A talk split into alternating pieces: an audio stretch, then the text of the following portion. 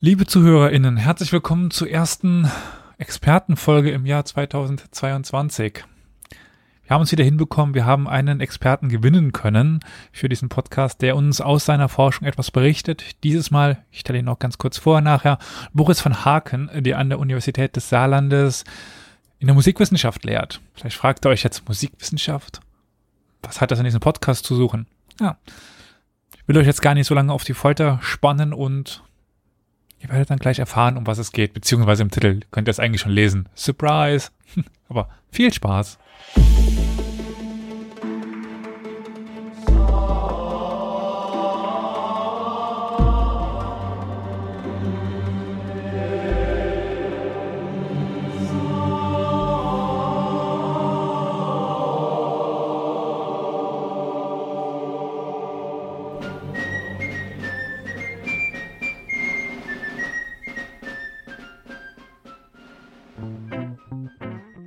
Heute zu einer Verbindung von Musik und Geschichte, auch wenn es vielleicht nicht immer ganz so fröhlich sein wird oder auch mal etwas bedrückend. Aber erst einmal möchte ich ganz herzlich den heutigen Experten willkommen heißen. Herzlich willkommen, Boris von Haken. Ja, vielen Dank. Sie sind hier ähm, Lehrbeauftragter an der Universität des Saarlandes in der, auch so wie ich das sehe, Musikwissenschaft. Aber sie haben ja einen ganz interessanten Lebenslauf hinter sich, wie ich finde, weil sie etwas machen, was ich so persönlich selten bisher gesehen habe. Sie haben nämlich die Verbindung von Geschichte, von Musik und auch von, von Politik. Also eigentlich was, wie ich finde, ganz Besonderes aus meiner Warte jetzt. Wie sind Sie denn dazu gekommen? Also beide Gegenstandsbereiche und beide Wissenschaften, Musikwissenschaft und Geschichte, in meinem Fall Zeitgeschichte, sind per se interessant. Da stimme ich Ihnen zu. Und ähm, ich habe mich schon während meines Studiums schwerpunktmäßig mit der Musik des 20. Jahrhunderts beschäftigt. Und äh, wenn man dann sich näher mit der Musik im Nationalsozialismus, aber auch mit der Musik nach der Epoche des Nationalsozialismus beschäftigt, wird man auf das Thema Musik und Politik, auf die Verbindung von Musikkultur und Zeitgeschichte zwangsweise gestoßen. Und wenn man sich, sagen wir mal, als Musikhistoriker mit der Wiener, mit der Wiener Schule, also mit Mozart und Beethoven beschäftigt, ist die Verbindung natürlich nicht so naheliegend. Man könnte sie aber finden. Man könnte sie auch bei Franz Schubert finden, wenn man sich die Frage stellt, welche Rolle hat Schubert also im Metternich-System gehabt. Das ist aber nicht so naheliegend und wird gemieden. Im Falle der Verbindung von NS-Geschichte und Musik liegt es jedoch auf der Hand, dass man das tun sollte und äh, tun muss. Ich meine, wenn ich jetzt Musik und Nationalsozialismus höre, weil um das wird es heute hier gehen, fällt mir zuerst Richard Wagner ein. So irgendwie aus dem Bauch heraus. Dann auch die, der Einsatz von Propaganda mit Musik oder Musik mit, mit Propaganda. Aber ich würde sagen, wir könnten mal ganz grob erstmal anfangen. Wie war denn überhaupt die Situation von Musik? So, wenn Sie das jetzt mit wenigen Worten zusammenfassen können, diese doch sehr, sehr, sehr breite Frage. Äh, Musik im Nationalsozialismus am Anfang, Förderung und überhaupt der Stand der, der Musik. Kann man da eine ganze kurze Zusammenfassung machen? Man kann schwer sagen, die Musik. Äh, sofern wir auf Musikkultur blicken und auf die sozialen und ökonomischen Aspekte. Dann ist festzuhalten, dass die Berufsmusiker, insbesondere im Bereich der klassischen Musik, gegen Ende der Weimarer Republik äh, in einer Krisensituation sich befanden. Das war eine ökonomische Krisensituation. Ähm, man muss sich hier vor Augen halten, die ähm, Kulturpolitik und die Kulturförderung der Weimarer Republik war föderal organisiert, so wie in der Bundesrepublik heute auch, mit dem Unterschied, dass Preußen natürlich eine dominante Macht war. Und innerhalb dieses föderalen Systems waren die Kommunen eben Träger der Kultur. Und äh, die kommunalen Finanzen waren zerrüttet in der Endphase der Weimarer Republik. Also wurde man mit drastischen Kürzungen im Bereich des Orchesterwesens, Oper, Ballett und so weiter äh, konfrontiert. Das waren diese kurzfristigen ökonomischen Faktoren. Äh, hinzu kam aber natürlich längerfristigen Entwicklungen.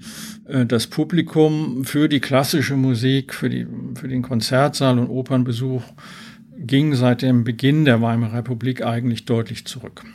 Da fehlen zwar vielleicht noch Studien, aber das heißt, äh, man hat ihr Publikum verloren und befand sich in einer Konkurrenz auch zu neuen Musikformen, neuen Medien, also Stichwort äh, natürlich äh, Film, zunächst Stummfilm, dann Radio. Radio war noch kein Massenmedium, wurde aber zum Massenmedium und partiell natürlich auch Schallplatten. Das heißt, es gab eine Krisenstimmung, ausgelöst durch ökonomische Faktoren, aber im Hintergrund standen größere gesellschaftspolitische äh, Konflikte. Das war vielleicht der Ausgangspunkt für den Bereich der professionellen Musikkultur. Und ich nehme mal an, das sind auch dann die Aspekte, die vielleicht nicht nur Sie, sondern allgemein die Musikwissenschaft oder musikgeschichtliche Forschung in der Zeit des Nationalsozialismus ein bisschen interessiert. Also wie sah die Gesellschaft aus? Wie war die Musik in dieser Gesellschaft akzeptiert, angenommen?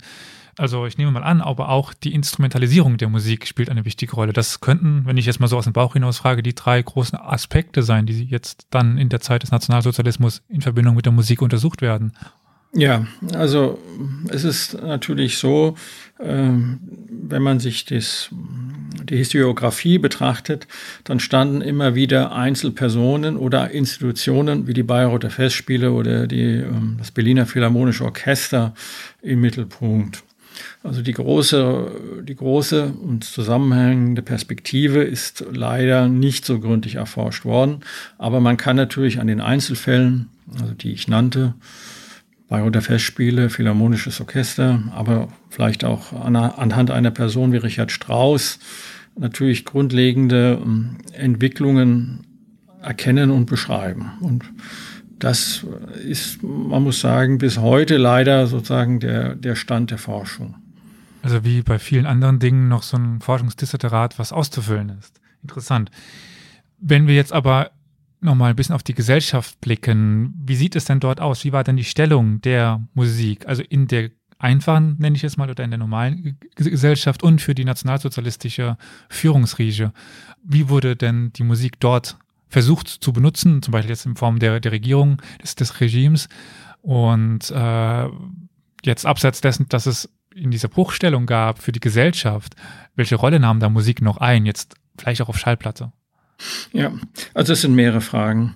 Also der, das NS-Regime hat in seiner Propaganda äh, den Nimbus der Weltgeltung der deutschen Musik aufgegriffen und fortgeschrieben.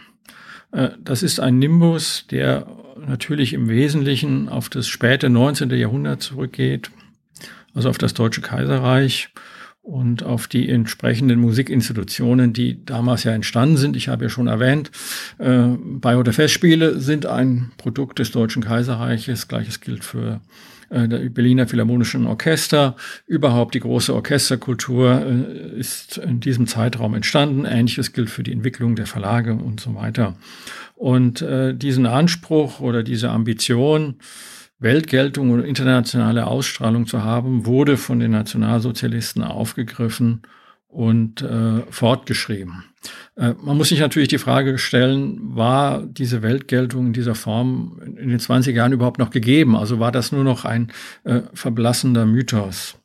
Man kann anhand von Richard Strauss oder dem Fall Richard Strauss sehen, dass Strauss eigentlich an diese Ideale aus dem Deutschen Kaiserreich erinnert hat und sich auch daran orientiert hat und glaubte, diese vergangenen goldenen Zeiten würden wiederkommen. Auf der propagandistischen Seite äh, war es natürlich so, dass es ein rein instrumenteller Umgang mit diesem, mit dieser, mit diesem Anspruch der deutschen Musik war. Und dann nochmal zurück auf die Gesellschaft. Ähm, Sie sagten schon, dass die Musik als instrumentale Musik, als Live-Musik ein bisschen unter ökonomische Zwänge kam oder Druck kam. Aber ich nehme an, trotzdem war Musik weiter wichtig für eine Gesellschaft. Also die Schallplatten wurden dann mehr verkauft. Ja, äh, Schallplatten ist ein, ein schlechtes Beispiel. Ähm, äh, zunächst äh, Musik, und wenn wir hier einfach, muss ich ja deutlich sagen, die klassische Musik war immer eine Elitenveranstaltung. Und äh, die Musikkultur der Weimarer Republik wurde vielfältiger und hat sich natürlich aus diesem, äh, aus diesem Milieu der bürgerlichen Eliten wegbewegt. Der Stand der Forschung ist hier eigentlich äh, ziemlich äh, bedauerlich und äh, man muss sagen, kaum entwickelt. Ähm, wir haben ja in, de, in, diesem Zeitraum Sonderentwicklungen wie die äh, Jugendbewegung und Jugendmusikbewegung. Ähm, das war jetzt keine Schallplattenkultur. Zu Schallplatten werde ich noch was sagen, sondern das war eine Musikkultur, die auf Selbstmusizieren, auf Gitarre, gemeinschaftlichen Gesang und ähnliches setzte. Also Musik, die außerhalb der äh, Konzertsäle stattfand. Und vermutlich wurde ein, die Mehrzahl der deutschen Jugendlichen in diesem Zeitraum äh, davon äh, erreicht. Auch das fand seine Fortsetzung im Nationalsozialismus in Gestalt eben der Reichsjugendführung, Hitlerjugend, Bund Deutscher Mädel und ähnliches. Äh, nur kurz was zur Schallplatte.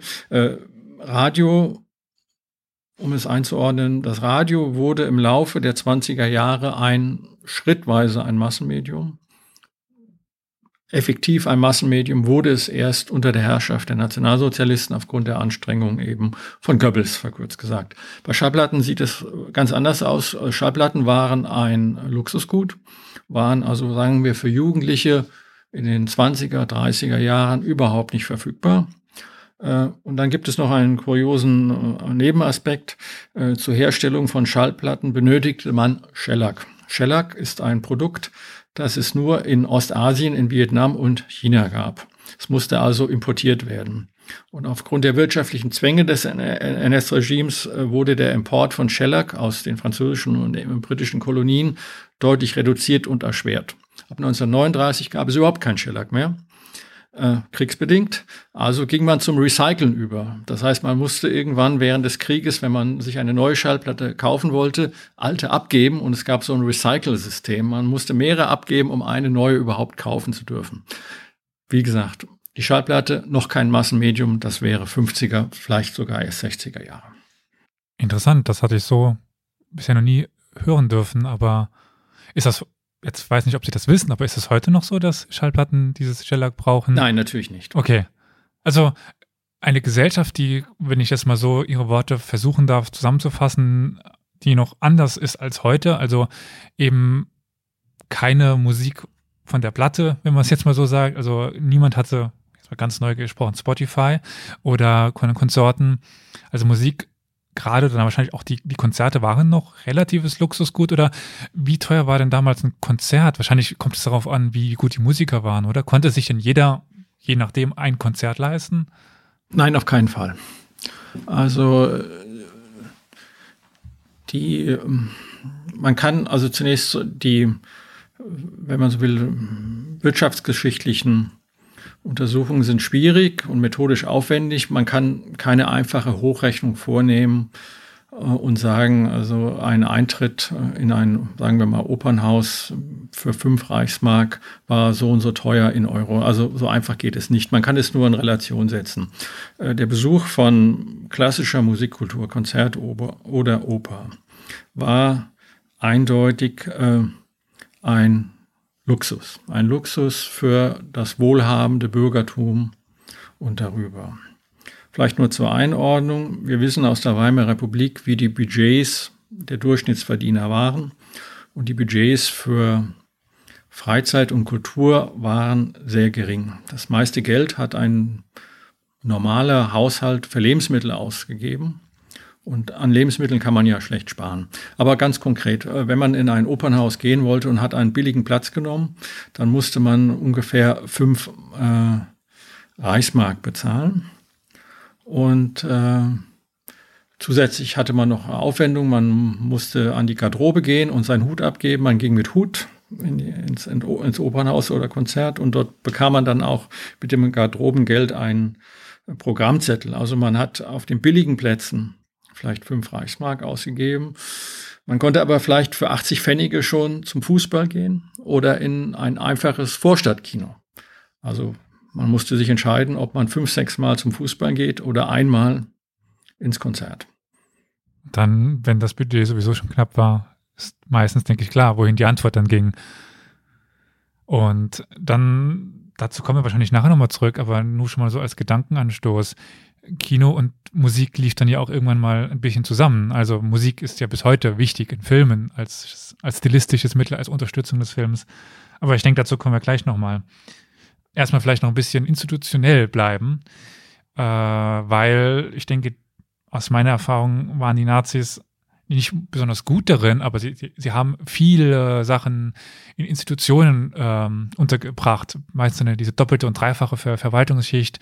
Äh, in welchen Institutionen lief denn Musik im Nationalsozialismus?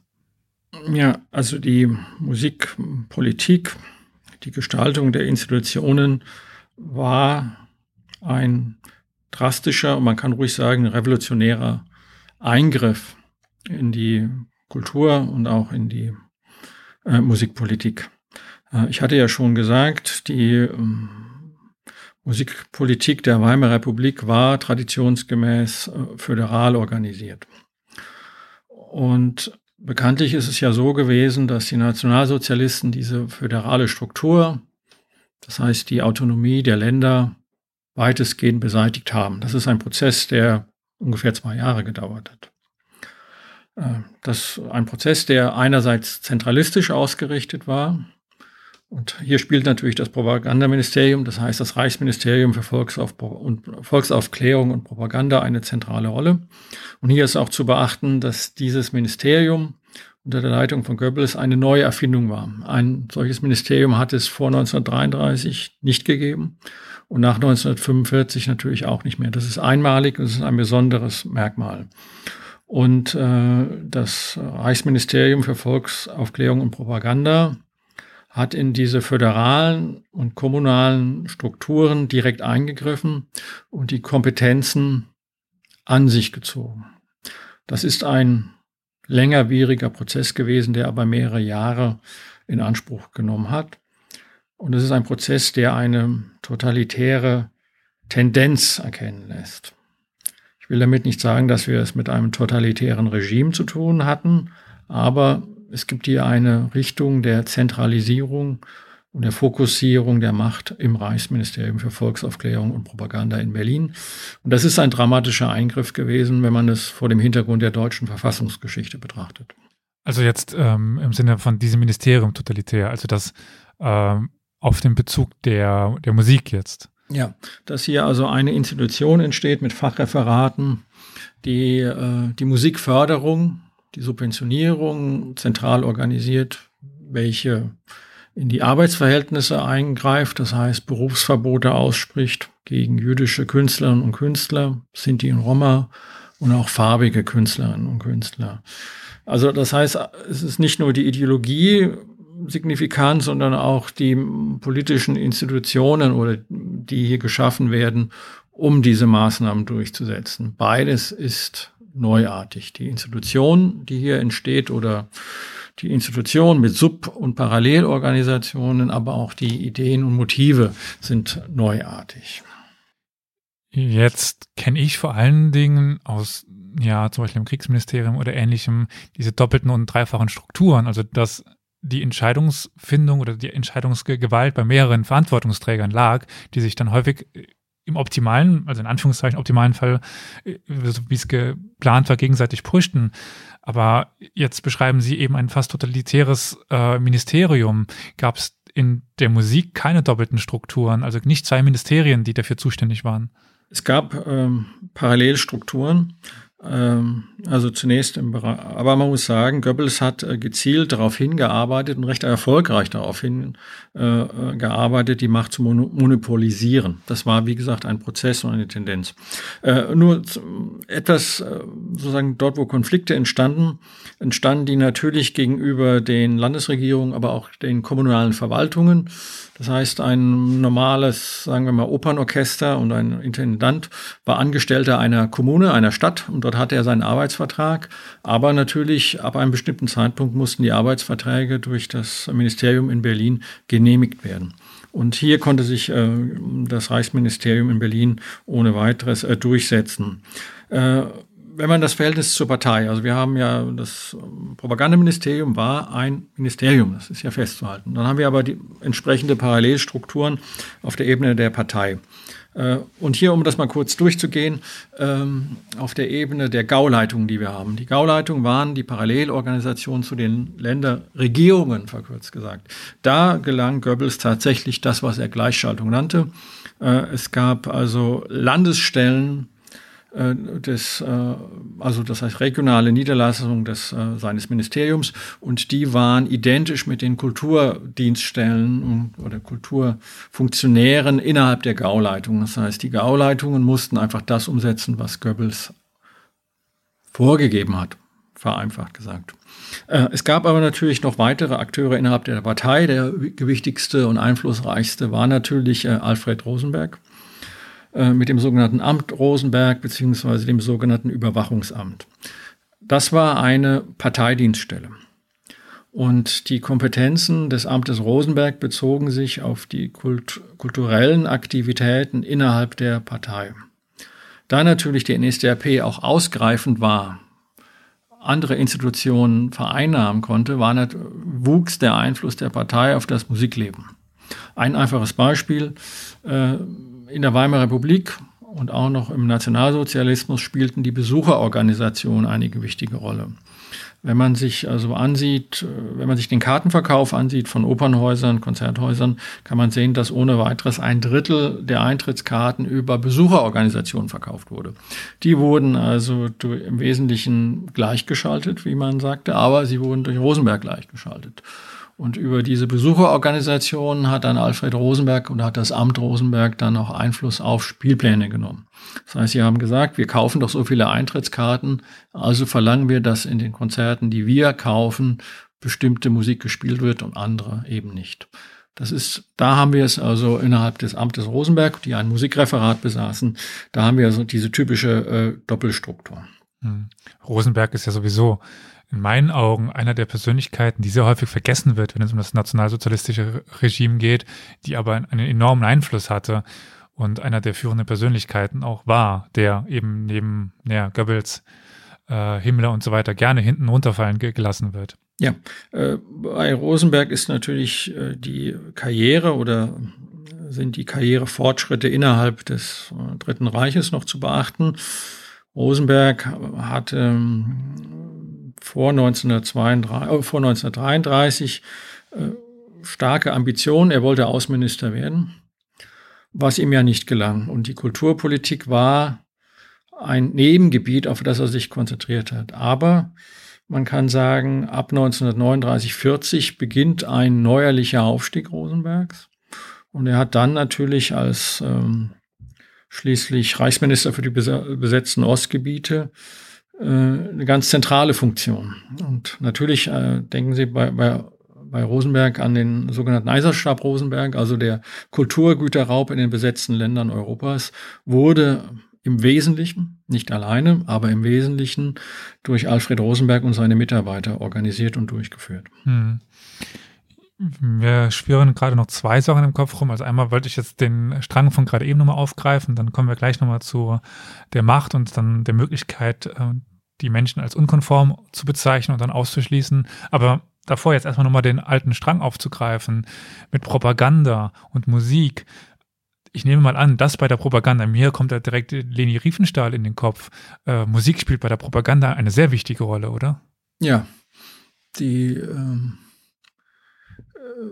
musikalische Gestaltung war natürlich in der Filmproduktion noch wichtiger als äh, oder war immer schon von zentraler Bedeutung. Und der Tonfilm war war ein neues Medium. Und äh, äh der Komponist von Rievenstahl Wind war ein prominenter Vertreter, man kann sagen der Avantgarde der späten Weimarer Republik. Und äh, die musikalische Gestaltung der Filme war extrem wichtig und war auch ähm, anspruchsvoll. Es war nicht was, nichts, was äh, nebenher lief. lief. Ähm, das ist aber natürlich nur ein Aspekt und das ist sozusagen ein äh, Spezialgebiet, ähm, die Filmmusik im, ähm, in den, im Film des Dritten Reiches. Es ist nicht mein spezielles Fachgebiet, muss ich sagen. Hm.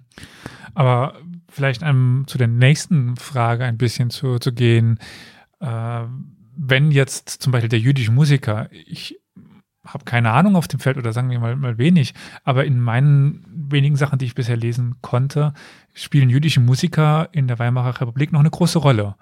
Und welche Möglichkeit hatte denn das Regime, Musik auszuschließen, Musik als unkonform zu, zu bezeichnen? Also Musiker und äh, Musik muss man hier getrennt betrachten. Also zunächst äh, äh, mit Blick auf die Weimarer Republik, äh, es gab im Verhältnis zur Bevölkerung viele jüdische Musiker und Musikerinnen, äh, also Berufsmusiker im Wesentlichen.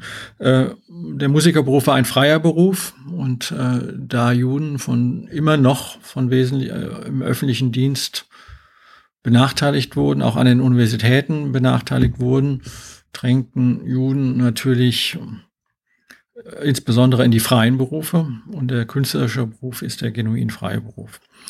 Ähm, äh, wenn man es ganz konkret äh, formuliert, also wie kam es zu den Berufsverboten, ähm, dann ist äh, zusammenfassend, zusammengerafft zu sagen, die Berufsverbote gegenüber jüdischen Künstlern und Künstlern waren ein zentrales Ziel und auch explizit formulier äh, formuliertes Ziel äh, des NS-Regimes oder der Nationalsozialisten seit der späten Weimarer Republik. Und man hat ab 1933 daran gearbeitet, dies auch umzusetzen. Und dies war aber ein Prozess. Äh, und der Zentral- oder die zentrale Institution hierfür äh, war die, war die sogenannte Kulturkammer, beziehungsweise also die Reichskulturkammer und die darunter liegenden Institutionen, Reichsmusikkammer, Reichstheaterkammer und so weiter. Und äh, die Reichsmusikkammer oder die Reichskulturkammer um, um es genau zu sagen, war eine Gründung oder Etablierung äh, von Josef Goebbels, äh, der an dieser Stelle oder zu diesem Zeitpunkt 1933 in gewisser Weise improvisieren musste. Das Ministerium war, wie ich schon ein paar Mal betont habe, eine völlige Neugründung. Das war erst im Aufbau. Und die Reichskulturkammer entstand als ein Kartell, und zwar als ein Zwangskartell aus den bereits vorhandenen Musiker- und Künstlergewerkschaften. Das heißt, alle Verbände, die in diesem Bereich tätig waren, wurden gleichgeschaltet.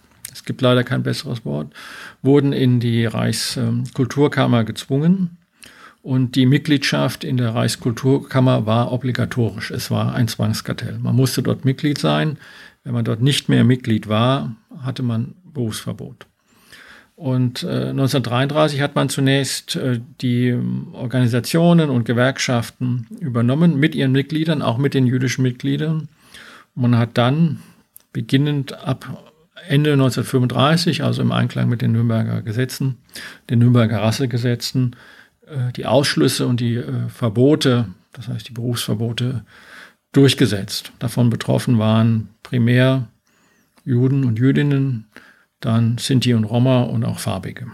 Die dann eben ausgeschlossen worden sind mit Berufsverboten und nicht mehr den Beruf als Musiker ausüben durften. Aber es gab, wenn ich das jetzt richtig äh, verstanden habe, auch die Musik, die verboten worden ist, oder? Ähm, das Feld der Berufsverbote, äh, der, der sozusagen Aufführungsverbote von Musik war nicht von zentraler Bedeutung. Ähm, es ist, äh, es ist eigentlich, muss man sagen, nicht gut erforscht. Also wir haben es hier zum Teil mit Prozessen der Selbstgleichschaltung zu tun. Das heißt, äh, wenn man sich also Konzertprogramme der Jahre 1933, 34, 35 durchsieht, kann man also sehen, dass die Musik von Mendelssohn Bartholdy, also der als jüdischer Komponist eben galt, ähm, zunächst in den großen Konzerthäusern in den Metropolen verschwindet, aber in der Provinz, in den kleineren Konzertsälen weiterhin gespielt wird. Und äh, erst im Laufe des Jahres 1935, 36 verschwindet äh, Mendelssohn Bartholdy graduell, also schrittweise, endgültig aus dem Musikprogramm. Und äh, es gab hier also nicht den Punkt, dass also zentral eine Durchsage gemacht wurde, eine Ansage, salopp gesagt, sondern es war eindeutig ein Prozess der Selbstgleichschaltung und Selbstunterwerfung. Das gilt für diesen einen Fall äh, Mendelssohn Bartholdy. In anderen Bereichen gibt es immer wieder typischerweise punktuelle Eingriffe. Das heißt, also man hat relativ vorsichtig, ohne schwarze Listen zu erstellen, eingegriffen, um unliebsame Werke zu verhindern, unliebsame Librettisten auszuschließen. Aber das war so eine Arbeit, die möglichst im Verborgenen stattfand und eben darauf verzichtet hat, öffentlich schwarze Listen zu präsentieren oder auch zu sozusagen öffentlich anzuklagen. Das war nicht die Hauptlinie der NS-Musikpolitik. Interessant, das hätte ich jetzt aus meinem Standpunkt mit meinem Wissen ganz anders wahrgenommen. Also äh, vielen Dank, dass Sie mich da auch nochmal äh, aufklären konnten. Man muss da vielleicht hinzufügen, es gab natürlich auch immer wieder öffentliche Denunziationen. Äh, das waren aber oft die sogenannte Parteibasis. Ja, also es gab Störungen von Konzerten von Bruno Walter. Es gab äh, die Ausstellung Entartete Musik, die aber eine Einzelinitiative war des Intendanten Hans Severus Ziegler aus Weimar. Das heißt, auf dieser unteren, auf diesen unteren politischen Ebenen gab es immer so, immer wieder solche auch öffentliche Denunziationen. Aber natürlich die Musikpolitik, die zentral gesteuerte Musikpolitik war vorsichtig und zurückhaltend, wenn es darum ging, äh, Verbote öffentlich sichtbar auszusprechen. Also ganz im Gegensatz eben zu dem, wenn es um das Schicksal der MusikerInnen ging, also der einzelnen Schicksale, die Berufsverbote bekommen haben. Äh, wenn ich das richtig, richtig verstehe, wurde es bei den ja, Stücken der schon verstorbenen KünstlerInnen eher so gehandhabt, dass es äh, selbst, äh, Selbstgleichschaltung, wie sie nannten, war. Also aus den äh, Zeitgeist ist vielleicht das falsche Wort, aber eben aus diesem ähm, allgemeinen Tenor der, der Bevölkerung heraus dann die äh, Weglassung von Mendelssohn Bertoldi zum Beispiel. Also die Mechanismen kann man sich vielleicht so vorstellen. Ähm, es wurde obligatorisch für die Theaterleiter und dann auch für die Konzertveranstalter ihre Spielpläne rechtzeitig einzureichen spezielle Auflagen, was zu spielen war, gab es nicht, aber man musste die in einzureichen heißt, man musste in Berlin äh, vorlegen. Im Bereich der Oper war das äh, der Reichsdramaturg und äh, im Falle der, der, Musik war es im Wesentlichen ähm, die Musikabteilung äh, des ähm, Propagandaministeriums. Diese beiden Institutionen haben aber auch äh, die Kompetenz gehabt, die Arbeitsverträge zu sanktionieren, die mussten vorgelegt werden und sie haben die Subventionen verteilt. Das heißt, diese Institutionen äh, diese Gremien, die man informieren musste über seine Spielpläne, waren auch diejenigen, die über die Beschäftigungsmöglichkeiten entschieden haben, mitentschieden haben und die für die Subventionen auch zuständig waren. Das heißt, äh, hier war auf jeden Fall die politische Macht vorhanden, um einzugreifen. Und jeder Theaterleiter, jeder Intendant hat das gewusst. Und sich dementsprechend verhalten. Jetzt aber nochmal zurück vielleicht zu den Einzelschicksalen. Wenn es jetzt einen Komponisten, eine Komponistin gab, die ein Berufsverbot bekommen hat, ging es vielleicht auch mal weiter? Also wurden Menschen äh, wegen ihrer Musik verfolgt oder äh, stoppte es dann bei den Berufsverboten? Ja, ähm, die, also sozusagen Musikausübung äh, die zur Verfolgung führte, ist, äh, gab es, aber es ist kein zentrales Phänomen. Und auch hier muss man dann nochmal äh, zeitlich differenzieren. Also in der Frühphase des NS-Regimes war man bemüht, sich von der Weimarer Republik, der viel geschmähten Systemzeit, abzugrenzen. Und Künstler, die exponierte Karrieren äh, in der Weimarer Republik vorzuweisen hatten, wie Paul Hindemith, hatten es schwer oder es war ihnen nahezu unmöglich, diese Karrieren im Nationalsozialismus fortzusetzen. Sie waren einfach zu sehr, sie standen in zu enger Verbindung mit, äh, mit der Kulturpolitik der Weimarer Republik. Und dort finden dann Unterdrückungs- und Ausschließungsmaßnahmen statt. Ähm, das ist aber eher typisch für die Frühphase äh, Verfolgung aufgrund von Musikvorlieben findet man dann natürlich äh, nochmal während des Krieges im Bereich der Jugendkultur. Da haben wir das zahlenmäßig kleine Feld äh, der, äh, des Jazz. Ähm, da liegen wir aber, da haben wir es natürlich mit dem Phänomen zu tun, dass äh, die Jugendpolitik des NS-Regimes während des Krieges an ihre Grenzen stieß. Das heißt, es gab immer mehr aufsässige Jugendliche und da spielt Jazzkultur in den Großstädten eine Rolle. Und in diesem Bereich spielt das hinein. Aber da haben wir eine völlig, also da sind wir aber im Grunde genommen äh, bei dem einen Phänomen Hindemith sind wir 1943, 44 und äh, bei der Frage der, der Jugendlichen und der Jazzkultur, da sind wir im Grunde genommen bei 1943, 44. Interessant. Also ich würde jetzt fast äh, sagen, diesem Jazz-Phänomen würden wir, könnte man noch ein bisschen nachgehen, aber ich glaube, das führt jetzt an dieser Stelle dann auch ein bisschen zu, zu weit. Äh, ich würde aber vielleicht gerne die andere Seite anschauen. Also es gibt eben Schicksale wie, wie Hindemith, der wohl seine Karriere verloren hat aufgrund des Nationalsozialismus, des Nationalsozialismus und des Regimes. Aber gab es denn auch Profiteure davon? Profiteure, die nun von der neuen Musikpolitik ja, lebten? Ähm, also zunächst zu Hindemith ist vielleicht zu ergänzen.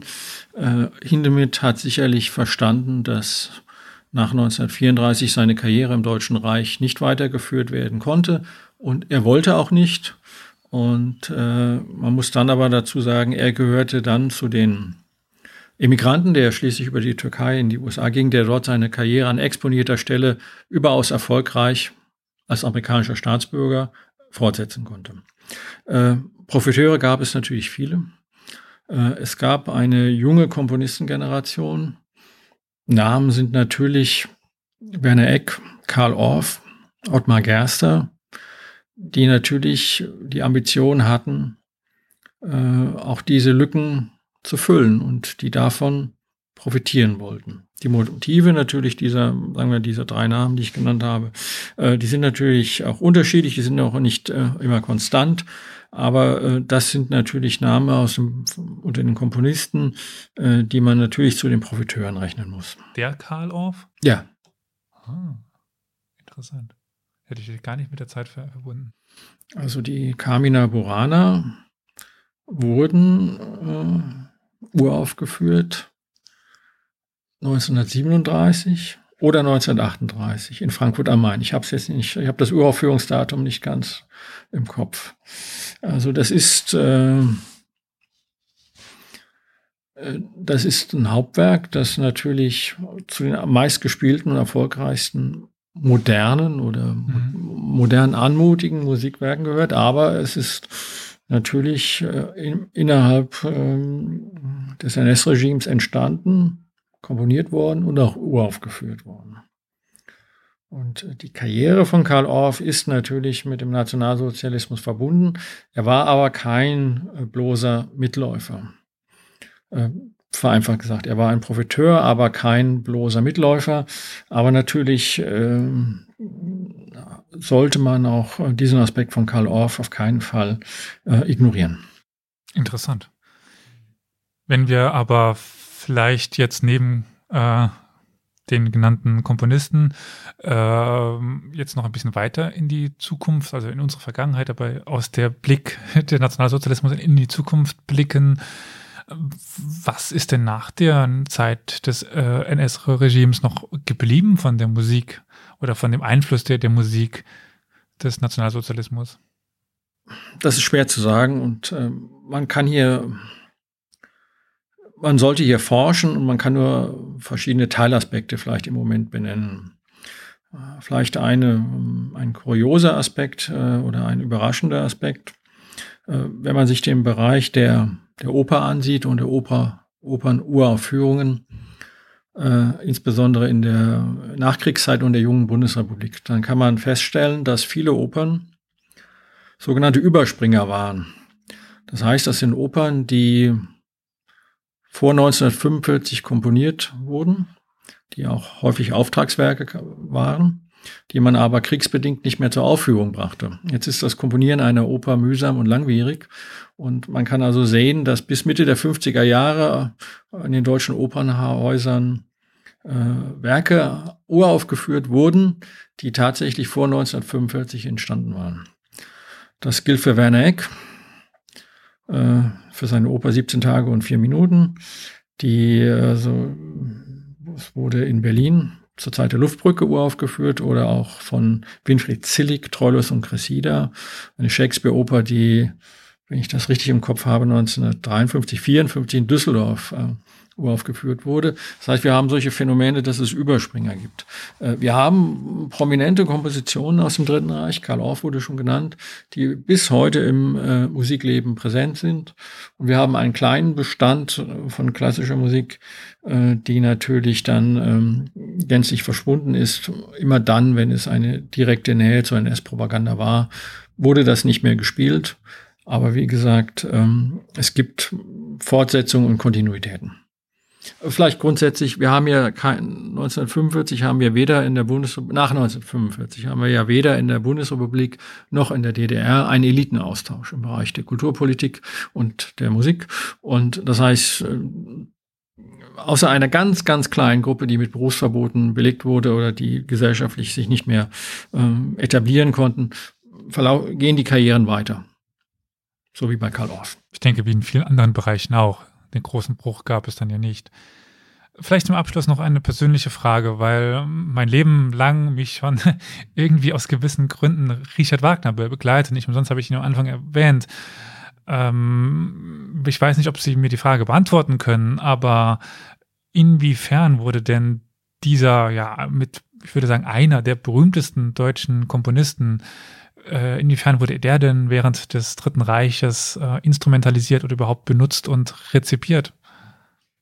Wenn man Richard Wagner sagt, muss man immer sagen, Richard Wagner und die Bayreuther Festspiele.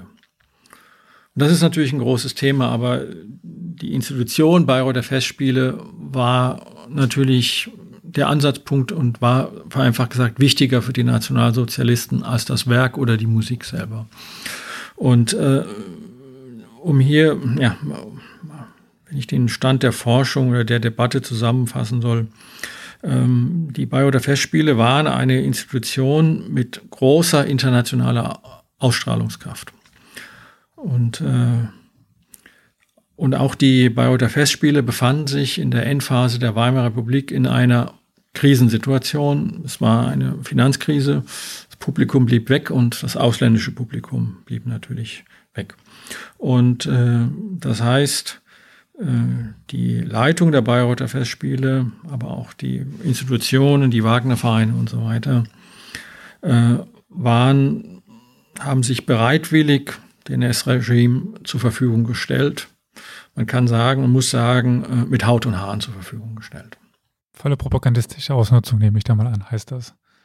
Ja, ähm, eine Distanzierung oder ein gab oder ein Lavieren oder ein Taktieren ist dort, also wenn wir vom Ort Bayreuth sprechen, in keiner Weise erkennbar, zu keinem Zeitpunkt erkennbar. Äh, die Bayreuther Festspiele gehörten zu den maßgeblichen Profiteuren des NS-Regimes von 1933 bis zum Untergang.